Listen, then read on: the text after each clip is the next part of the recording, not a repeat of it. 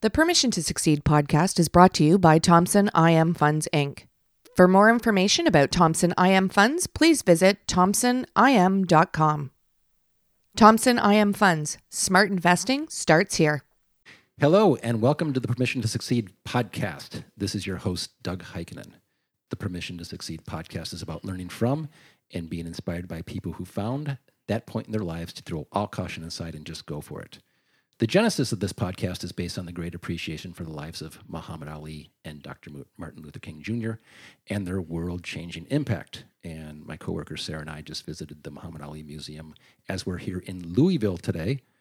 And it's just fabulous. So if you're ever in Louisville, check it out. The Permission to Succeed podcast is brought to you by iris.xyz, the most helpful place for advisors to come grow their minds and grow their businesses. Power your advice at iris.xyz. And we're here in Louisville with the CEO and founder of DPL, DPL, David Lau. Hi, David. Hey, Doug. How are you? I'm good.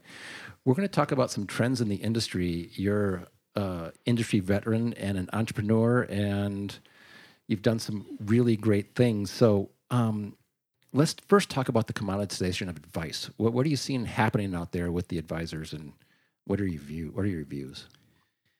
You see commoditization happening all over the place. Uh, the financial advice industry grew up largely around doing that, advising around accumulation, around asset growth, about creating wealth. And that part of the business is being commoditized. It's being commoditized by technology, it's being commoditized by indexed investing. Finding alpha is you know n- no longer a game. It's really let's get the market returns. Let's do it at the lowest costs and you know let's keep costs down and that's the best way to get performance for clients. So is their value proposition changing or does it have to change the value proposition for an advisor has to change and, and you've seen that happening. So you know five years or so ago you saw lots of advisors starting to expand into financial planning and creating a plan became you know a central part of creating financial of giving financial advice and offering that beyond just asset management became really critical and as advisors did that, they saw that clients actually really like financial plans. They like to have a plan, not just we're going to accumulate as much money as we can and then you're going to live off of it in retirement.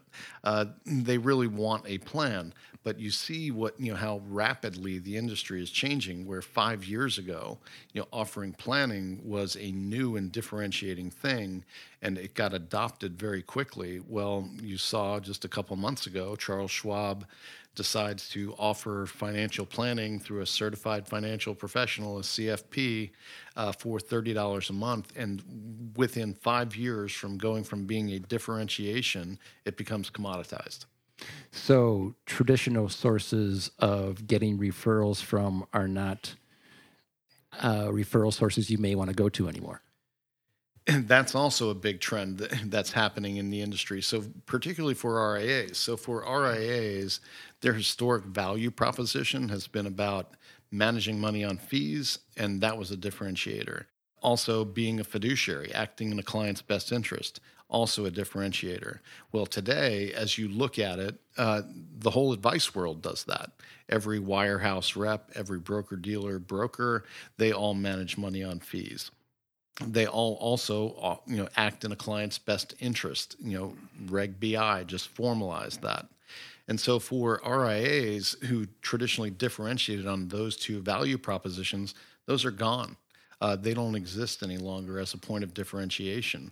Uh, and historically RIAs have never done insurance or they haven't implemented it. You know, they do it through planning. They'll, you know, decide, you know, clients need different coverages or different products, but they've been comfortable letting outside referral sources, you know, handle the actual implementation of that business. Well, as you look at what's going on in the industry, those referral sources, the insurance agents at Northwestern Mutual, at Prudential, at Nationwide, at New York Life, they're CFPs. They're doing planning. They want to manage assets. They're giving retirement plans. They're not just issuing insurance products any longer. Everybody's getting into that game. So, is the RIA dead, or are they going to? What's going to have to change? you already see a lot of the things you know happening. You know, one of the constant themes you see or hear you know talked about is fee compression, and while you know fees, and I think Bernie Clark was just talking about this. Um, is while you've seen fees stay reasonably steady, it's the expansion of services that's really you know impacted the RIA. So while you might still be able to get your 100 basis points in in your management fee, it's not just about managing assets anymore. It's about providing much more holistic services for your clients.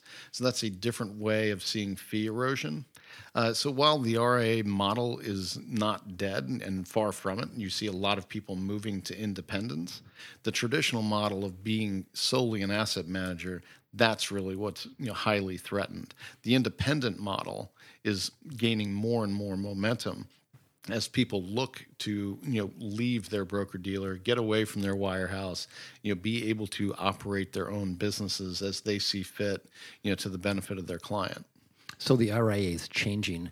How are they supposed to become good at more things than they were just than they were doing before? That's hard. So you know the, you have to you know find people who have expertise in different you know subject matters. You know so banding together with other firms you see a lot of consolidation of firms uh, not only for scale but for additional expertise and manpower. Uh, you see outsourcing you know a lot more. You know outsourcing not only to more robust technology partners but to other asset managers. Outsourcing parts of their strategy, and that's part of what we do at DPL. And we'll get into that, but uh, you know, providing some you know outsourced expertise to give broader ranges of services to those clients. So, how do RIAs introduce insurance into their practices when they haven't done it before? You know, one of the ways you said was getting somebody who does that, but is there are there other ways to do that? So it's actually pretty tricky because lots of RIAs, you know, not only did they not do insurance, like products like annuities, they've bashed, you know, forever. Forever. And, you know, largely, you know, I think because it's been a conflict of interest, you know, it's you know annuities represent and insurance represents lost revenue. So i mean you have to be a true hardcore fiduciary to say yes my client you know, needs an annuity and i'm going to take a million dollars out of my management uh, to put them into an income product that i can't get paid on any longer. Uh, that you know that is a tough business choice to make and you have to be a real fiduciary. So introducing insurance can be a challenge because they've historically sold against it said you don't need it. You can self-insure to your clients. But the way to do it is introducing it as this is new and different you know insurance is not just commission driven anymore. There's been you know a evolution in the insurance market where there are more and more fee based products you know products with the commissions eliminated that are built for RIAs and fee only advisors to use within their practice so that they can manage you know those assets. They can get paid on those assets. It eliminates the conflict and allows them to have you know a good story to their client sure, I could never do this before. It didn't make sense because of commissions. Didn't make sense for a couple of reasons. One, the commissions are a conflict of interest, and two, commissions drive up prices. So while I told you before you maybe shouldn't have an annuity, you don't need this insurance coverage, that's because the prices were far different than the products available today. So are these products and annuities the little known secret that's going to become a, a more known secret that they're going to have to do? Absolutely. So if you've even followed more trends and regulation, the Secure Act, you know, which has been, you know, passed through the House, there's a version of it, you know, sitting in front of the Senate, you know, which can make annuities available through 401ks and really expand the you know the availability of annuities you know through retirement plans. So RIAs really need to get more familiar with the products uh, just from the regulatory environment. The other aspect is longevity continues to expand particularly for you know healthier wealthier you know individuals. There's you know creating a financial plan used to be you'd plan for someone to live to 85 and you felt comfortable with that. You know you're planning for a 20 year retirement. Now planning for a 30 35 40 year retirement is not out of the question is, and is frankly prudent. So how can you manage assets that might have to last somebody for 30 to 40 years uh, without using an annuity, which is a product specifically designed to help mitigate that longevity risk. So, so, there might not be the big wealth transfer everybody's thinking about because people are going to live and spend all their money taking care of themselves. It could be uh, whether they like to or not. You know, maybe they need long-term care as they get you know as they get older. Uh, you know, they refer to it often as a retirement spending smile. You know, when people retire early on. They're spending a lot of money, so happy to be retired. Let's go on all those trips that we never had time for. Uh, let's do the things that you know that that we always wanted to do. And there's you know often very you know higher spending earlier in retirement. You know, as people get a little older, they've kind of gotten their yayas out. Uh, they start spending a little less and kind of settle into more of a normal retired life. And then, at, you know, towards the end of retirement, medical needs arise you know expenses then go up you know for things that you'd rather not spend money on but you have to spend money on to you know keep and retain your quality of life. So how does dpl fit into all these trends and, and what have you built here so DPL is, I think, fits into lots of different trends. So when you're building a business, you want to, you know, not only make sure you think that you've got a good value proposition, you want to make sure that you're positioned, you know, with tailwinds behind you, and that you're building something that is in alignment with all of the trends going on in the industry. You don't want to make the, you know, the best candle making factory when somebody just invented the light bulb. So you need to, you know, make sure that you've got the tailwinds behind you. So some of those trends I talked about earlier, you know, the commoditization of advice, the you know homogenization of advisors, you know, where they all start looking the same and having the same value proposition. The fact that you know for RIAs, their traditional sources of referral for insurance for their clients are now competitors. They're they're not just providing you know insurance. The analogy I make is that you know, for an RIA, if you used to be a home builder who didn't build roofs and you had a superior method of building homes, and then you could refer it, the roof out to a roofer, that was fine for a long time. But now, guess what? Everybody's building the entire home and they're doing it the way you do it. And the roofer who used to just build roofs, they build the whole home too. So if you're the only one not building roofs, uh, and everybody else is building homes in the same way, you've got a problem. So DPL is positioned to bring RIAs insurance uh, into their practice so that they can handle it within their own four walls.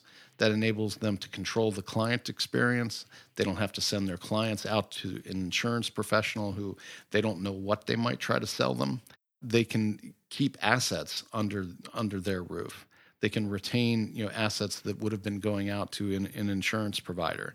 They can you know increase their revenue and importantly, and I think maybe most importantly, is they can differentiate again. So RIAs differentiated early on by providing you know no load mutual funds and lower cost investment options. Now they can do it by pro- providing lower cost insurance options because the insurance products we bring to market are all commission free and that means the commission's been eliminated from the product, thereby dramatically changing the pricing. And that's from you know life insurance through annuities. Where did you grow up? I grew up in Great Falls, Virginia. And till through high school? through high school. So I was born in Jersey City, New Jersey. Uh, spent very early days there, and then spent most of my life uh, in Northern Virginia. Yep. Were there things along the way that you can remember that you gleaned onto that drove an entrepreneurial spirit, curiosity that has has brought you to where where this is today? Um, I don't know about any certain things. Maybe a little more personality uh, driven in that you know maybe I've got trouble with authority. I'm not sure. Um, like kind of being my own boss. I've always been a leader. Mm-hmm. Um, you know, just as a child throughout you know throughout my life, I've always been kind of a natural leader. I'm always been somebody who has a lot of ideas. I'm you know pretty different thinker uh, and pretty creative thinker, and so I like to, you know, pursue my own ideas, and you know, I'm I'm pretty thoughtful, so I have, you know, a lot of good ideas which I think are very well thought through and maybe a little too well thought through sometimes, uh, and that I think is really what's driven more of my entrepreneurial spirit, uh, more than you know some influences, but just my general personality. So when you see your eighth grader going into a football coach for a job and he's asking all these questions, that's you. That's me. Um, yes. so to tell that story, I, you know, my younger son, when he was going into high school, was never, you know, that much that involved in sports, except for for the social aspects of it. Um, got the opportunity to be the manager for this high school football team as he was a rising freshman, and um, I he wasn't sure he wanted to do it. I kind of convinced him to go, ha- you know, talk to the coach and just see what it was about. And you know, the coach, being a typical high school football coach, gave him a big rah rah speech about so happy you're going to do this. And you know, I was very proud of him. He pumped the brakes on the football coach, you know, as a uh, 13 year old and said, hold on, I've, I've, got a few demands here before I'm willing to, you know, commit to doing this. And uh, I was incredibly proud of him. That's great. Um, so you, you know, you had corporate jobs like we all do, and then you decided to, to leave that and, and form this. What made you think you could do that? I've been in a lot of entrepreneurial companies, though not been the founder. Mm-hmm. So, you know, I've been in the environment quite a lot, and you know what. There are a lot of influences that wind up making you think you can do something. You know, maybe some people have the you know the one bright shining moment the you know the one thing that made him do it. You know for me it was a lot of things. And you know probably the biggest one though was realizing that in these entrepreneurial companies I've been in so one being a company called Telebank which was the first internet bank in the country. Know, I was the chief marketing officer there so I was you know responsible for driving the growth you know of the business and it was highly successful. You know ended up being sold to E-Trade and then, you know, previous to this, I was at Jefferson National. I built out that company as the chief operating officer, where I was in charge of pretty much everything outside of you know compliance and accounting. And so I knew I built everything there that you know became of value, mm-hmm. you know, in the company. So I, I knew I ha- you know I had what it took to and I had a very well-rounded background uh, in all kinds of different areas of, of you know a company. So I, I knew I could build something of value, and I knew I could do it, you know, on my own. And uh, just that realization of, you know, I'm the one who's building all the all the all the things of value in this company. I should have my own. Right. So this is the Permission to Succeed podcast. Was there? You said there wasn't a moment where you kind of looked in the mirror and said, you know, there's nobody coming. I got to go do this. There's just a series of moments. And there definitely. Yeah. So there was a series of moments, but there, you know, that kind of influenced it. But there was the one aha moment that was was like, I'm going to build DPL. I know exactly what this is going to be. And you know, my wife will tell you it's literally late at night, lying in bed one one night. I'd been mulling, you know, wanting to you know build something, do something for a while, and it was it was literally in bed. I'm like, I've got it. I know what I'm going to do. Mm-hmm. And that was the moment where it's, I'm going to go, you know, I'm going to go for it. I'm going to, and it wasn't a great time to do this. You know, uh, I had three kids about ready to go into college. Um, and so that's a little a little bold, not maybe traditional uh, to you know go off on your own, uh, you know at that time. But I but I, I, saw all these reasons to do it. There were so many reasons in the marketplace, so much need for consumers uh, for what we're doing uh, that it was just the light bulb went off and I just had to go do it. So when you when you walk into this place as Sarah and I did today, it's it feels incredibly different than anything we've seen in financial services. Um, it's it's a wonderful feeling. You the people that are around here are incredibly helpful, but not only helpful, engaged. So what have you tried to create as far as an environment and the people that are supporting you? Yeah, I appreciate that, and I, I, I feel it every day too. Uh, not here every day. I do a lot of traveling, but uh, it you know you definitely feel it. You feel the energy and you feel the momentum. Uh, it's and a lot of things again go into that. So one, it's you know choosing the right people, you know, and having the people who've got the passion and believe in your vision, uh, and you know believe in you. So while we've got you know a lot of pretty much everybody, and we've got almost 30 employees here now most of them have worked for me in the past. you know, going back not just to my last job, but to the job before that and the job before that. Uh, so I've you know brought in people, you know, in terms of my management team that, you know, we haven't worked together in 20 years, but, you know, we've, we've remained in close contact. We've been friendly and we've got enormous respect for one another. Uh, you know, so I, you know, bring them in and they've got, you know, and they've got a lot of passion and belief in the vision. Uh, and then you and they come from outside the industry, which I think also eh, you know adds some energy. You know, financial services can be stodgy. Uh, you know, bring in some you know creative people who can you know think differently. Uh, but part of the energy comes also from the way you treat people and you know treating people with transparency and treating people you know like they're a part of it you know not that you know they're just here working for the company. But you know it's not just david lau building something special it's the whole team. You know and everybody's got an important role. You know from top to bottom everybody's got an important role. You know everybody interacts with the client everybody affects how dpl is perceived. And they should all feel that ownership and feel the reward of the great things that we've been accomplishing, the great press we've been receiving, et cetera. And so I think having everybody bought into that and you know communicating with them and and you know appreciating them, I think you know really has a big impact on the demeanor of the you know of, of employees when when they're coming to work every day. So what what has you excited about the industry and what has you you know the trends we kind of are kind of gloomy. Oh, oh, are, is it a, are you hopeful for this industry? Very hopeful, and yeah, I'm really excited. Um, always really excited about what we're doing because the, the thing for me that you know energizes me about what I do it's been throughout my career for 25 plus years in the financial services business. It's been about delivering consumer value. So in banking, the original notion behind the bank wasn't just let's be on the internet and that'll be cool. It's let's eliminate branches because they're expensive. If we eliminate branches, you can provide much better products, uh, you know, to you know to clients.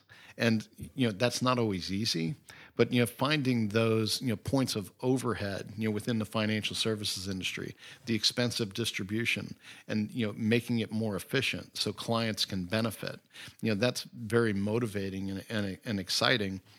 And i think um, the, a big driver for what we're doing at DPL is I think annuities are really important products and they're very divisive products and it's hard to get good information on annuities.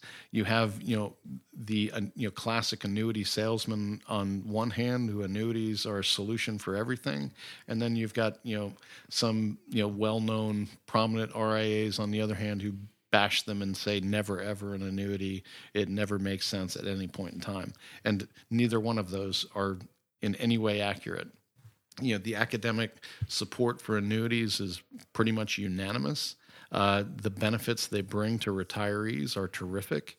Um, and I think with them being such an important product, I wanted to do something where, again, consumers could get value. The and have it introduced to them by a fiduciary. So you take away some of the big problems with annuities, the pricing and the fact that a salesman is the one bringing it to you. So can we do something that allows this important product for customers in retirement to get them at a fair, valued price and get them th- through a fiduciary. And I think that's incredibly important given you know the state of the industry and the state of retirement and longevity for you know for clients. So you know I find it ex- extremely motivating. And to lend a story to it, um, my father was you know looking to retire. I mean, he's been looking to retire for a number of years. Uh, my entire family we just assumed he's a workaholic, which he you know probably was you know for a long time. Um, and he kept saying he was going to retire, kept saying he was going to retire, and never did it. And so finally, he was saying, you know, about a year ago that he was going to retire at the end of the year last year. And I'm like, really, this time, Dad? Are you really doing it? Um, and he's like, I think so. But, you know, I'm just a little unsure about my retirement plan. You know, I'd, he'd been with a, an RIA that I'd referred him to years ago. He's like, I just don't feel great about the plan. It seems like a lot of principles rather than plans. Uh, you know, here's how we're going to withdraw your money, and here you know, we're going to try to you know do tax efficient withdrawals, and you know we're going to sell you know you know sell uh, stocks that have you know had gains at the right times and losses at the right times, and you know the, your bonds aren't going to fund your spending need, but you know we're going to have a total return strategy. And he's like, this doesn't sound like much of a plan. Uh, so I said, Dad, you know what I do? I, I, I, work with a product that does exactly that. So let us show you some annuities uh, and let's talk about that. And we did that. We introduced him to another RIA who was you know happy and comfortable with annuities, gave him a plan that included an annuity, and he retired. Um, so you know it becomes you know also you know very personal. Well, being one that's trying to change the industry in a positive way, and there's other entrepreneurs out there that are thinking of doing the same thing and maybe stuck. Is, is there any advice that you can give to these people to come in here and and change it up? Oh, lots of advice. One, just do it. You know, uh, just you know, take the step and do it. Have confidence in yourself. You know, you you've got you've got skill, you've got experience. you know, take the step and do it. Um, and the other thing that I you know hear from some younger entrepreneurs that I've spoken to uh, recently is is somewhat you know a worry about raising money, you know, bringing in investors, things like that. You know, wanting to control what you're you know what you're doing and controlling your world. If you've got a great idea, go raise money. Give up some of the control. You know, hit the gas pedal. Go you know go do it. Um, you know, don't worry about the about the control. Those things will play themselves out. You know, build your company, realize your vision, uh, and you know, go for it. Great. So, if people want to find you, how can they find DPL rather than driving down here and seeing the beautiful scenery in your offices? You can always come to Louisville for sure. Um, and you know, the beginning of May is a really popular time around the first Saturday. Uh, there's of some big event that goes on here, um, so that's a great time. Bourbon country. You can also come, you know, taste some bourbon. Uh, but you can find us at dplfp.com uh, is the best way to go. You know, check us out. You know, look at our website, a highly educational driven website. You know, about all kinds of insurance products and about you know what we do here. Great. Um, it's been a pleasure talking to you. I learned a lot, and I think our, our listeners are going to learn a lot too. So thank you for having us. Thanks, Doug. For everybody um, at iris.xyz and the Permission to Succeed production team, come to Louisville. Um, this is Doug Heikkinen. Thank you so much for joining us. The Permission to Succeed podcast is brought to you by Thompson IM Funds, Inc. For more information about Thompson IM Funds, please visit thompsonim.com. Thompson IM Funds, smart investing starts here.